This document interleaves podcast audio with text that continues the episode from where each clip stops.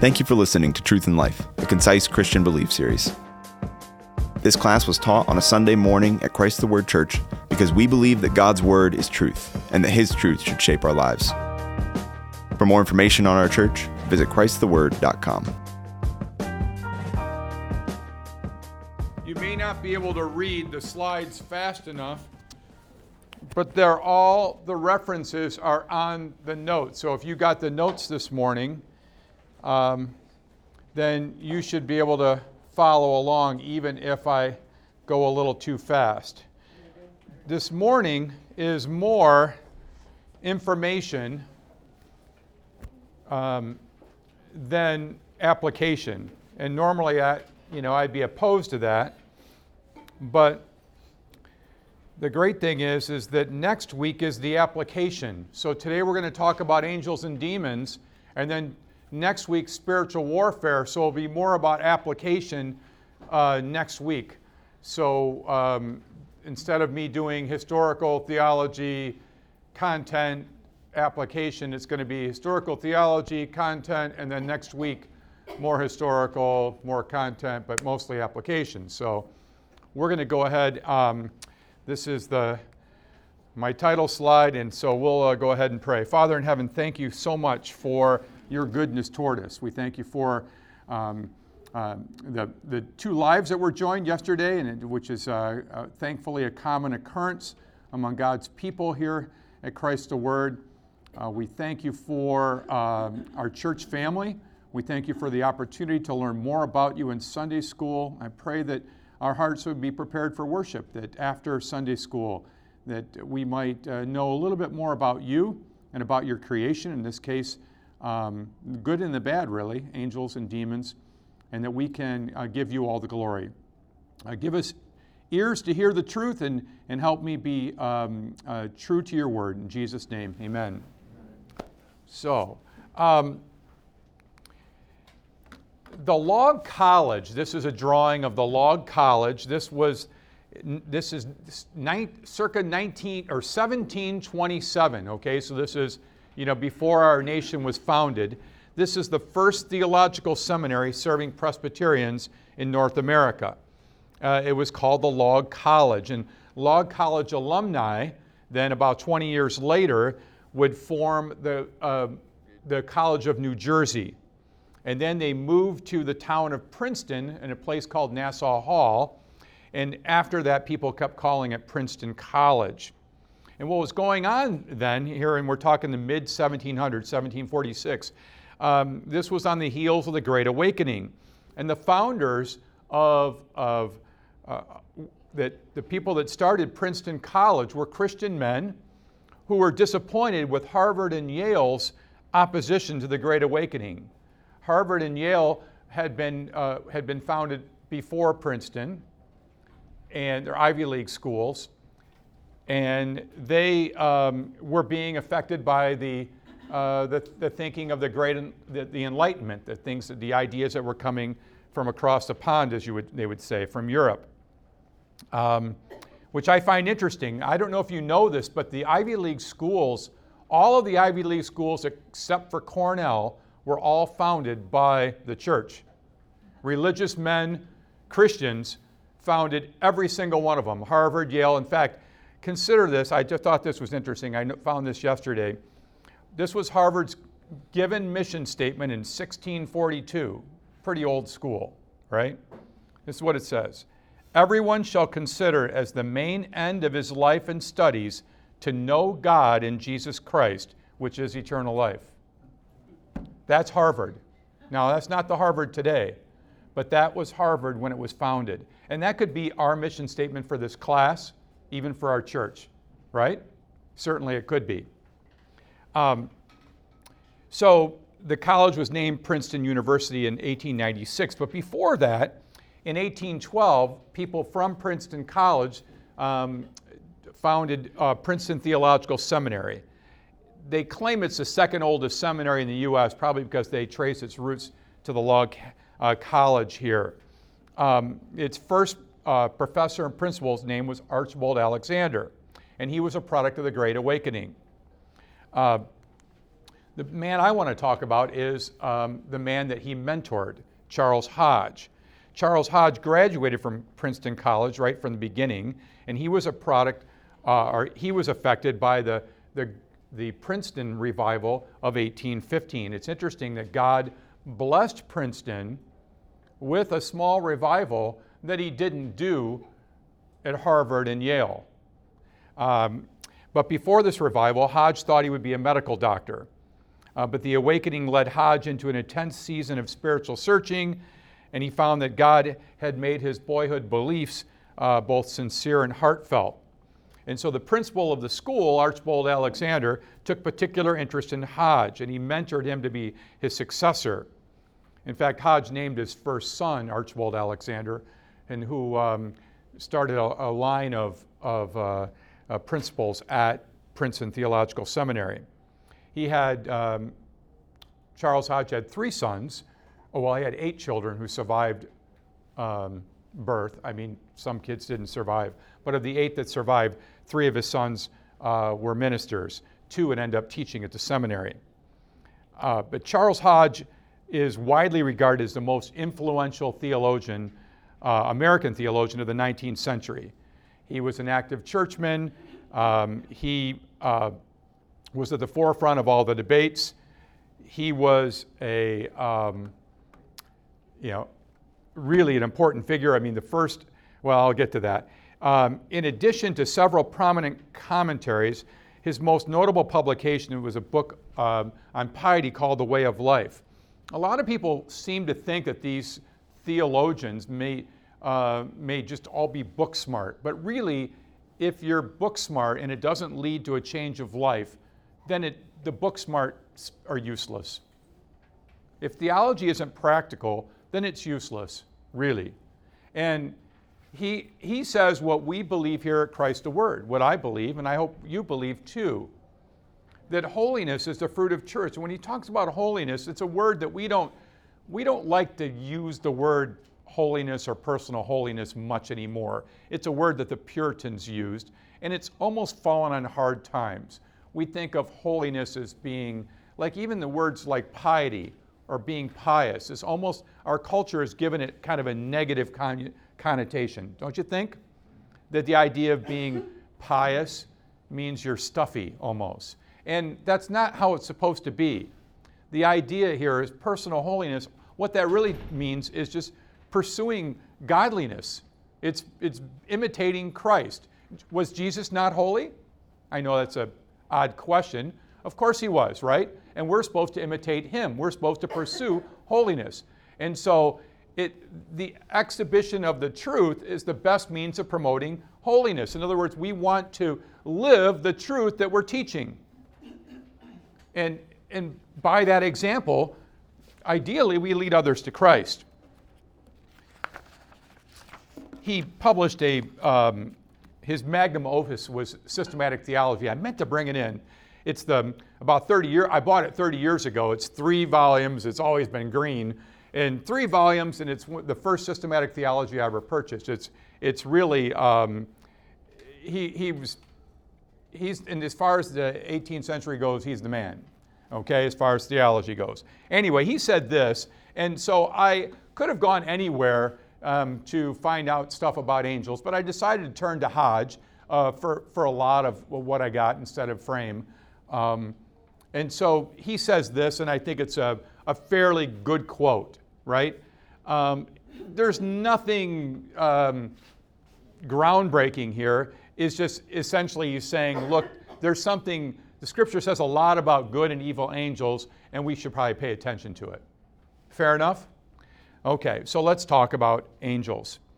Um, scripture has a lot to say about angels, but you're going to find very little propositional language about angels. There's one, there's only one propositional statement about angels that I could find.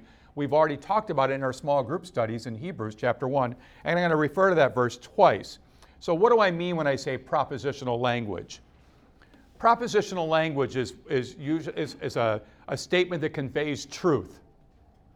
Like um, a triangle has three sides. Uh, these are propositional statements. we're saying something is true about Scripture, that it's inspired by, if it's Scripture, then we believe that it's inspired by God and it's useful for teaching. That's a profitable, um, a propositional statement. It makes a truth claim, right? We say that um, Jesus, we say these things about Jesus. He said these things about himself, and this is, this is a, these are propositional statements. We, truth claims, right? there's very there's only one statement that I could find in the Bible that says angels are fill in the blank. And we see that one in, in Hebrews, and we'll get to it. But it seems that since angels are mentioned a lot, we need to take, and, and there aren't very many propositional statements that say angels are this, we have to take what's called an inductive approach. So, inductive reasoning is when you um, make observations and then draw conclusions.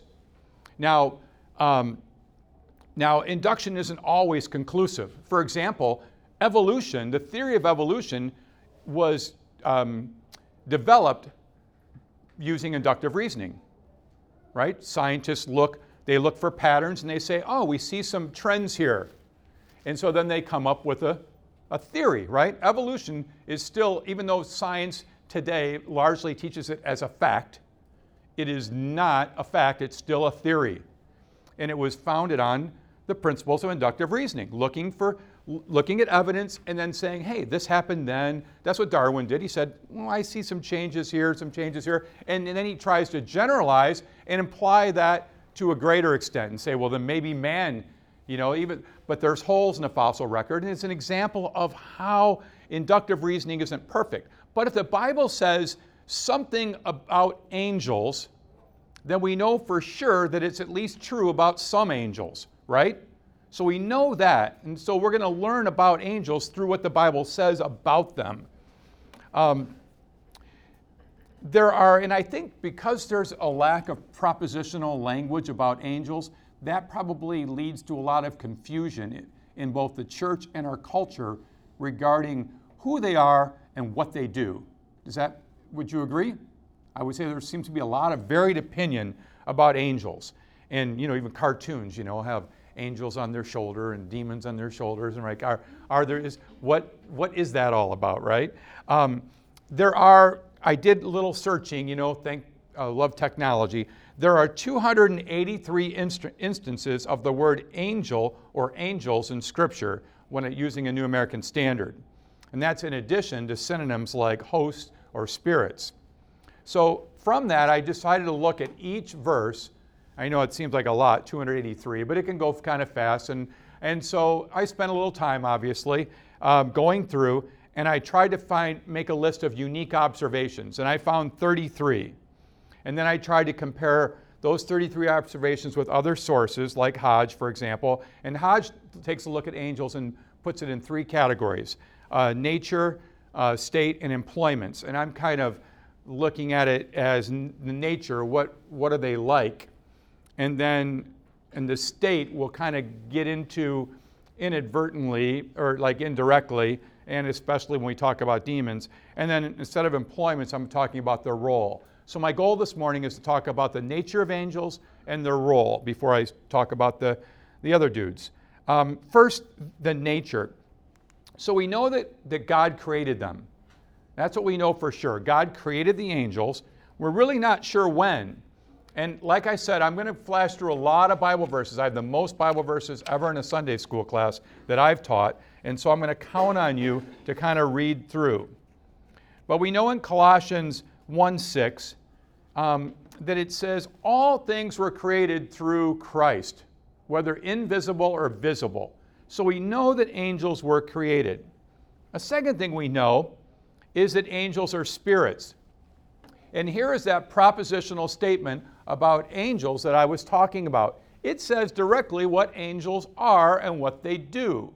But we can't, because angels are mentioned well over 200 times, we don't want to limit our knowledge of angels to this one propositional statement. Angels certainly could be much more, correct?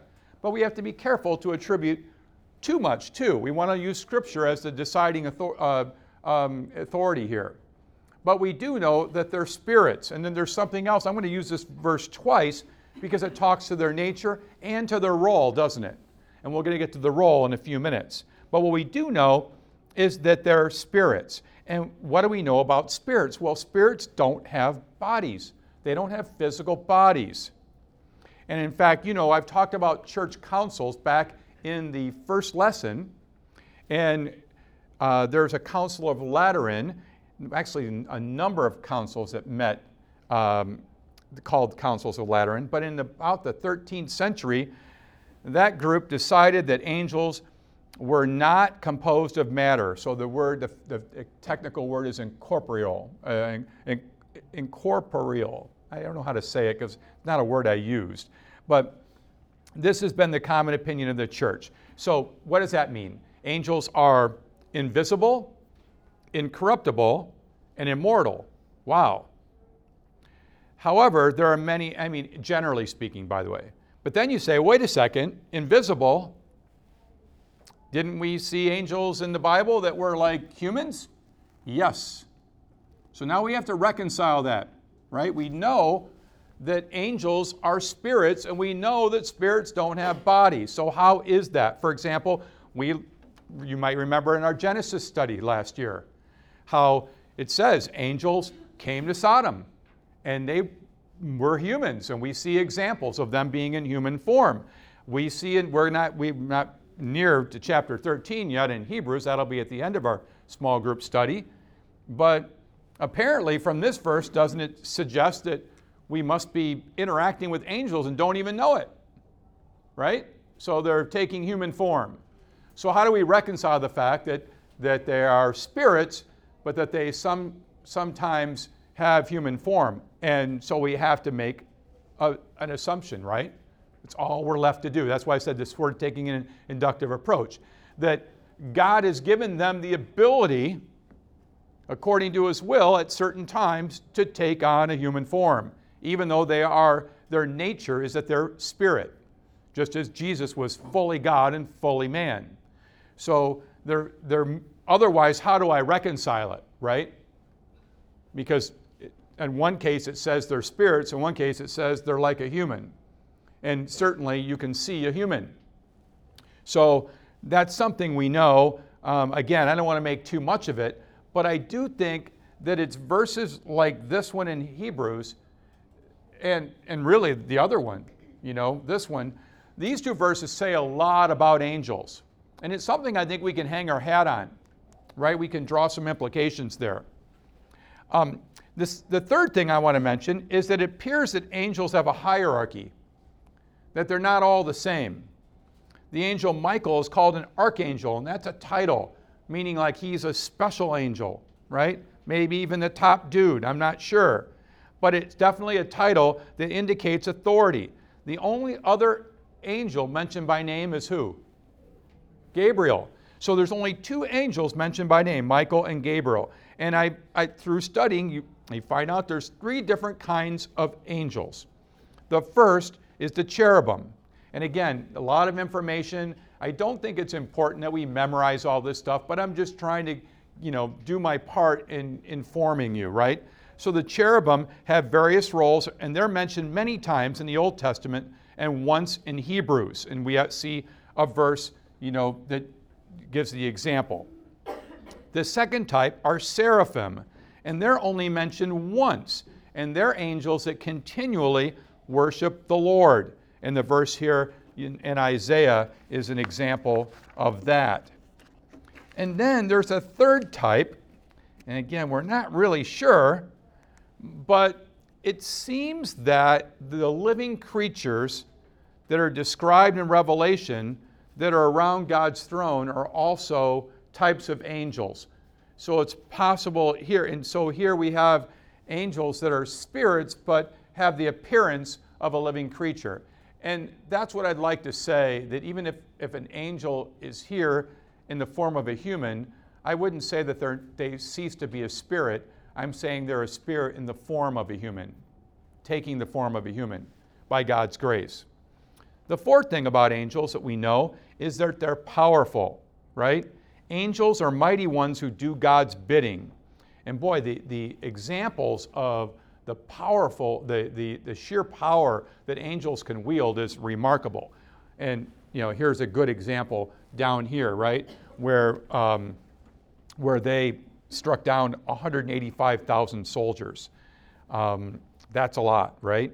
Angels use their power uh, to battle against Satan's evil forces, and we read about that in Revelation. Um, there was a war in heaven, and Michael and his angels waging war with the dragon. Uh, so, um, now let's be clear though angels do not possess divine power. Angels are not like God. They may have some similarity and God is spirit. That's what Jesus says in John 4, I think. He says God is spirit. I'm doing this from memory here, and it's getting worse every year. Um, so angels do not possess divine power. They're not omnipresent. Does that make sense? They're not everywhere all the time. They are always somewhere and not everywhere at any given moment. Here's an example. Look at, look at this verse in Daniel. If you can read it, I'll read it real quick. But the prince of the kingdom of Persia was withstanding me for 21 days. Then behold, Michael, one of the chief princes, came to help me. Now, if angels were omnipresent, Michael would not have had to come to help because he would have already been there. You follow? Angels are not divine. So again, I would I agree with Hodge here based on what I've read, based on my study. Um, angels cannot create. They cannot change substances. They cannot alter the law of natures. Now they are they can wield power that God gives them. Just like um, Paul didn't, I mentioned Paul and Eutychus. Paul didn't raise Eutychus from the dead. God did. God worked through Paul's faith. So when Jesus says your faith can move mountains, it's not us that's moving the mountains, and it's not even the faith that's moving the mountains. God is moving the mountains through our faith. Our faith is a vehicle. Okay? But it's still fair to say that faith works. I've seen signs that say faith works. It does. But it's God working through faith. It's not my faith. I can't say, well, my faith did this. I can't do that, right? I can say God was gracious enough to work through my faith and give God the glory. Am I making sense? We have to do it, we have to see it that way. I don't think that's even up for grabs.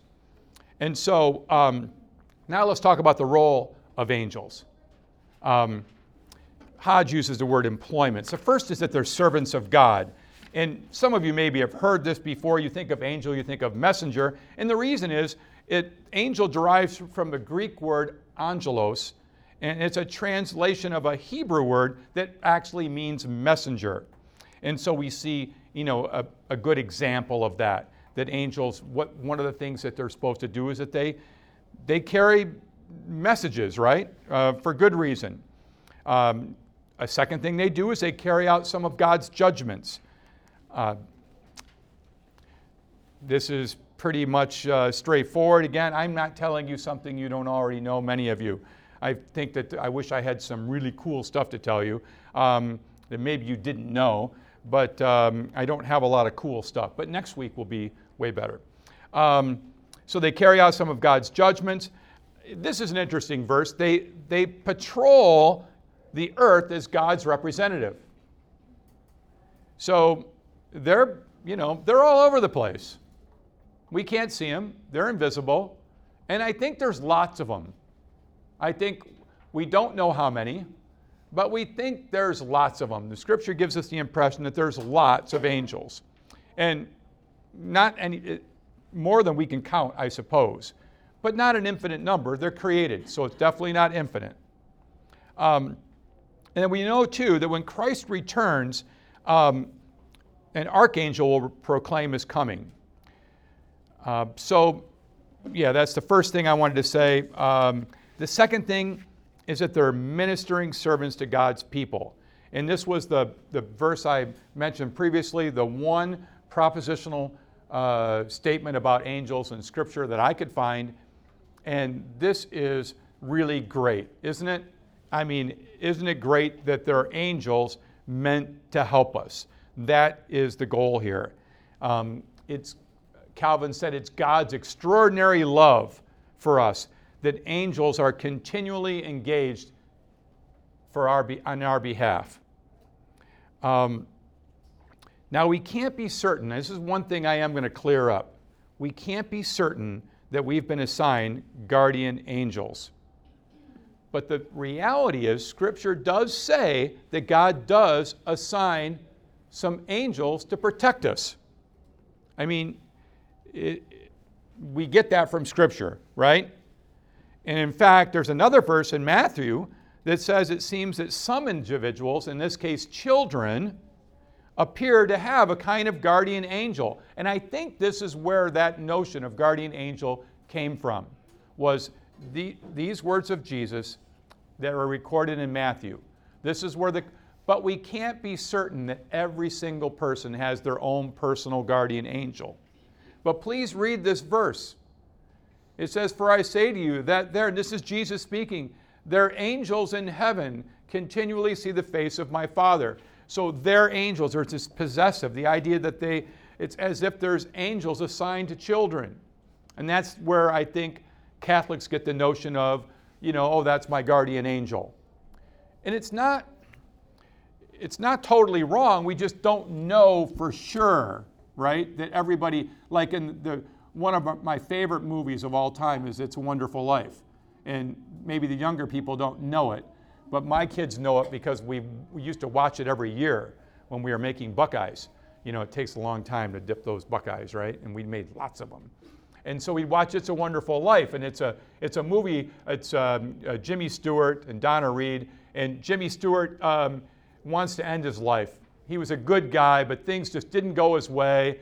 You know, just things were going, he, he wanted to end his life. And God sent him an, his guardian angel and his guardian angel turned things around. Makes me cry every time. All right, so I've seen it probably 15 times, and I cry at the end more every time. Um, it's just crazy. Okay, I'm on slide 24. I got to get moving here. So, we don't know if we're assigned guardian angels, but there's a good chance that there's angels looking out for you. God loves you, He loves the elect. I know it's another word that seems to be you know, we don't say a lot, and we should say it. It's okay. God loves those whom He has chosen, and He has angels protecting you. I just don't, I can't stand up here and say, you have a guardian angel named Stephen. You have a guard, you know, named Phil. I, I don't know that, you know? But he does send angels, and they're good, and God loves us, and that's great. A third thing is angels glorify God. And in fact, it seems, in my looking at, the, at what the angels do, it, I get the impression that the ultimate work of holy angels is to glorify God. Um, this is just one of many verses that led me to this conclusion. You know, and angels also glorify God as they witness his plan unfolding, right? And so we see this famous verse, you know, when the angels appeared to the shepherds. And I also, isn't it cool? Like there's something in Scripture it says when one of us is saved, that angels are, you know, happy, right? They're glorifying God, right? So um, it, it seems, I, it must be like the ultimate work just to give God glory. It's almost like if when, you know, he tells an angel to go, you know, oh, go help out Randy. Okay, but I'd rather glorify you. You know? Not that that's happening. I know I probably shouldn't even say this. I've just that's not in my notes. But it's just me, you know, musing, you know, me thinking. Um, I, I get the impression the ultimate work is glorify God. Okay, now we get to the other side Satan and demons. And even in theology, there's angelology and demonology. They actually have words for this sort of thing um, study of angels, study of demons.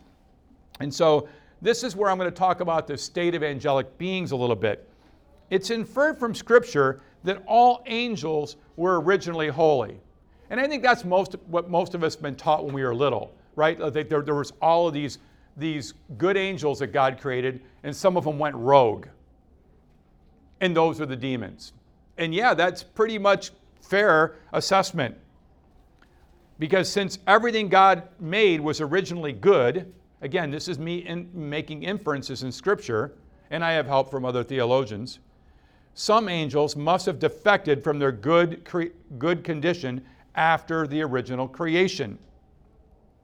Because the tempter of Genesis 3 was a fallen angel, the angelic fall must have preceded the fall of man.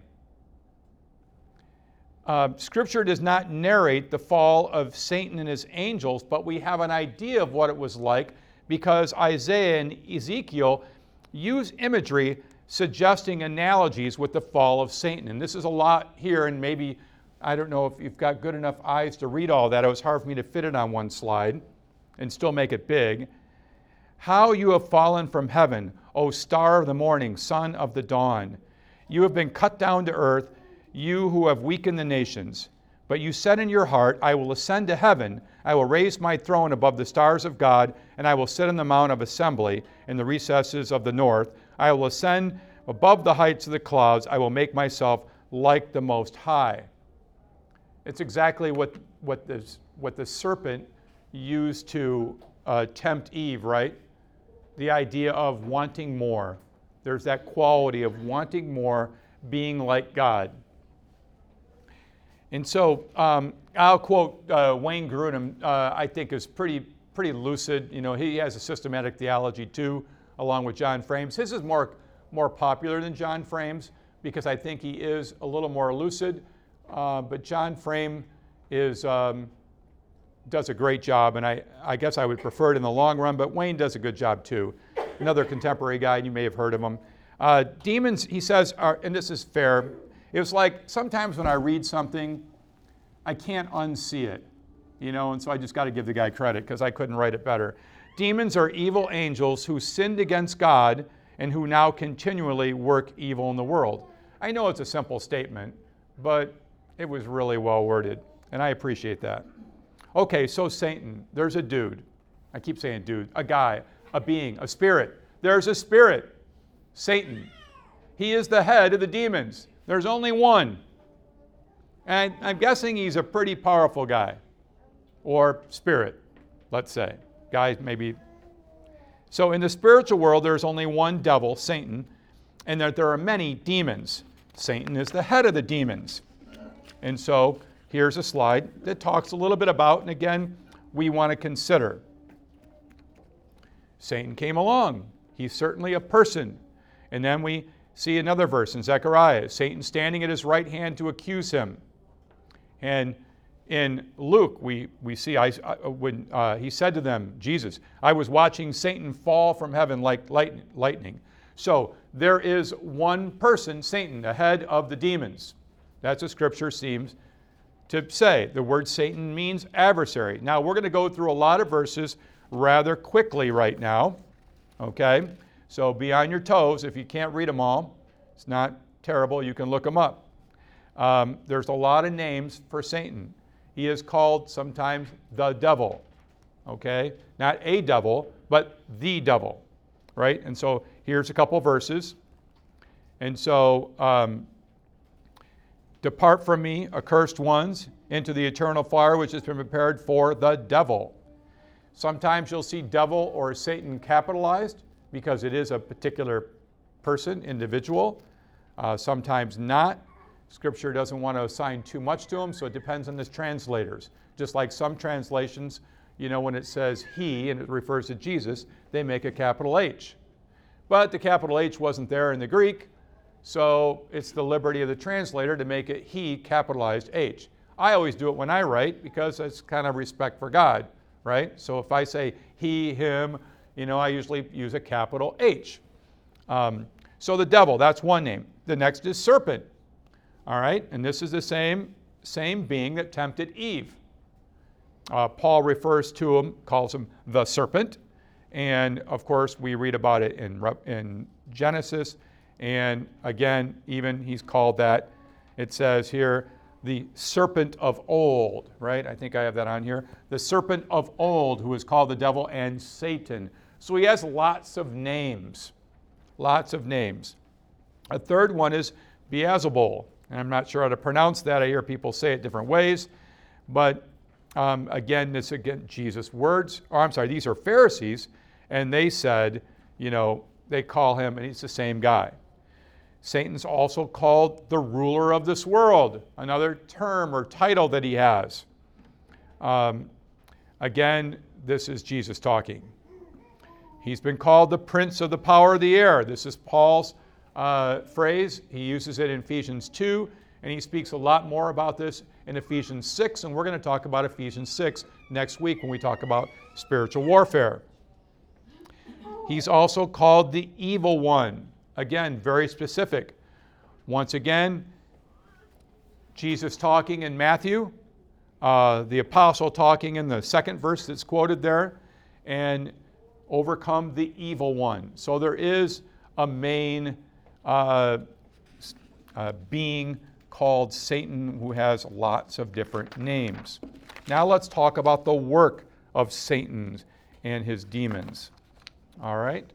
Um, I have three. I don't remember what exactly I put in the in the. Uh, I edit this thing. You know, I have nine pages of notes, and I get it down to like one and a half. So I'm kind of curious how much I put in here. So it looks like I've got all the, the, the headings in here. That's good. So, number one, you'll see it in the list. He's the originator of sin. And we see that here in John 8. Again, Jesus speaking. You are of your father, the devil, and you want to do the desires of your father. He was a murderer from the beginning. And so um, I think Jesus is saying, look, sin came from Satan. He was the first one. He's not only the originator in his own heart, but he's also obviously the one who was the originator with Eve in the garden. What does Satan do? What's, what's, what's his purpose? What's his end game? Well, I think he seeks to have dominion over all men.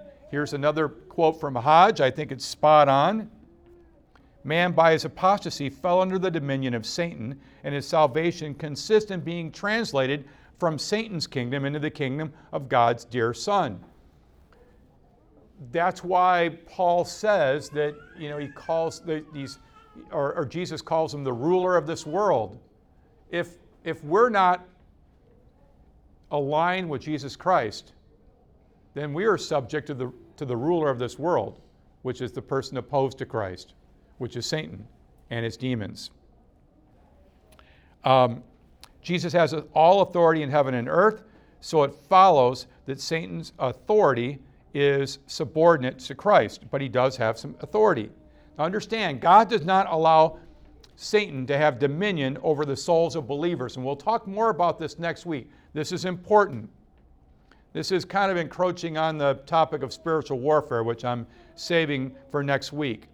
Um, so, Satan is the originator of sin. He seeks to have dominion over all men. Number three, he works to oppose and destroy every work of God. Now, again, I, I said before, the mission is to deceive the whole world. I kind of wonder, like, what I've, what I've wondered is he fears God, right? I mean, James says that even Satan believes certain things about God and they, right, they shudder, right? And we saw what happened when evil spirits came in contact with Christ uh, during his ministry, right? They were afraid. What do you have to do with me, Son of Man, Son of God, right? They were afraid of him. So they, Satan knows that God's really powerful. He probably has this idea if he's, he's got to be smart enough, because he's smarter than us, and I can figure this out that he's not allowed to do stuff without God letting him. Right? Like when he went to Job, basically God gave him permission to do certain things and said, This is a line I'm not letting you cross. So he's got to know that he can't just do anything. And so what I've always wondered about is, well, like, why doesn't he give up? Right? I mean, he sees what's going on, I would think. He sees that God's powerful, that his power is limited. He already, he's read the Bible, you know, he's already sees what's going to happen in Revelation. So it's kind of like, why doesn't he, and he, and he probably, imagine what happened when Jesus died on the cross for our sins. And then he was raised from the dead, and he said he, it's like he saw Satan fall from heaven. So you kind of wonder why doesn't the guy turn it around, right? But he can't, apparently. He can't.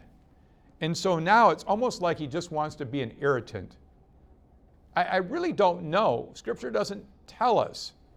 It would be, you know, in a perfect, in, in our own idyllic sense, you know, if we were to write the script ourselves, we might want to see all the bad angels converted to good angels.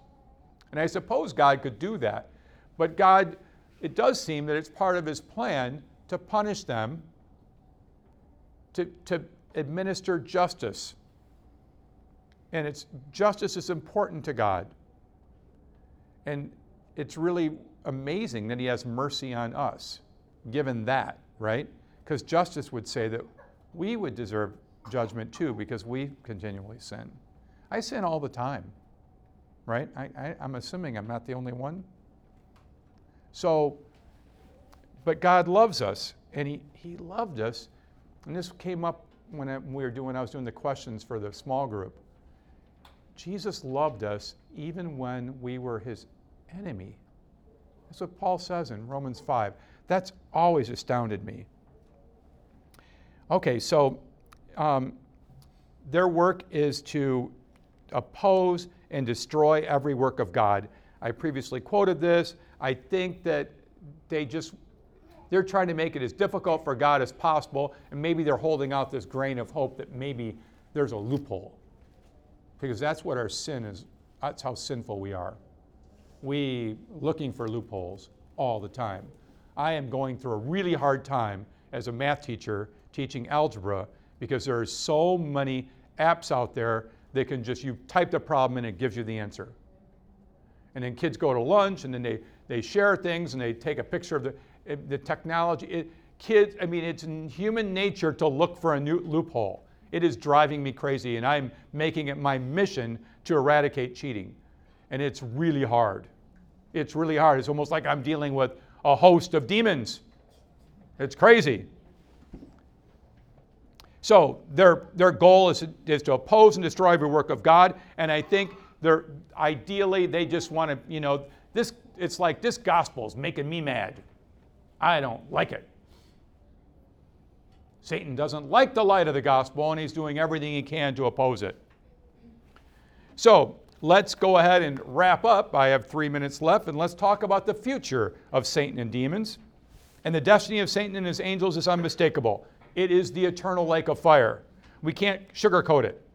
And that's what Jesus said. These are Jesus' words. You've got a place that's been prepared for you. It's for God's glory. It's not like He enjoys destroying people, it's part of His plan. It, it brings Him glory. Not that He needs it, but that it's, it's, it's proper, it's appropriate. It would be like wrong if He didn't get it right? It just wouldn't, it wouldn't make sense. And so while Satan and his demons are a formidable foe, we should remember John's encouragement. And this is what we're going to spend time talking about next Sunday. We're going to talk about spiritual warfare. We are battling Satan and his demons.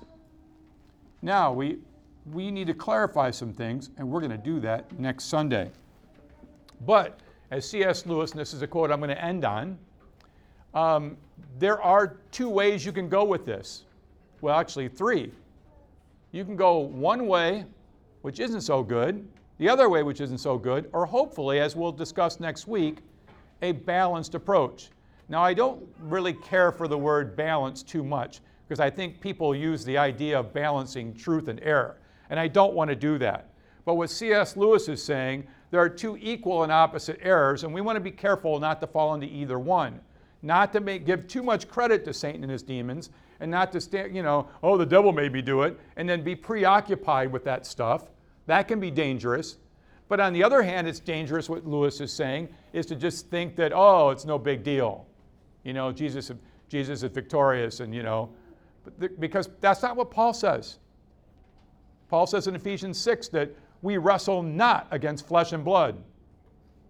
So that means something, right?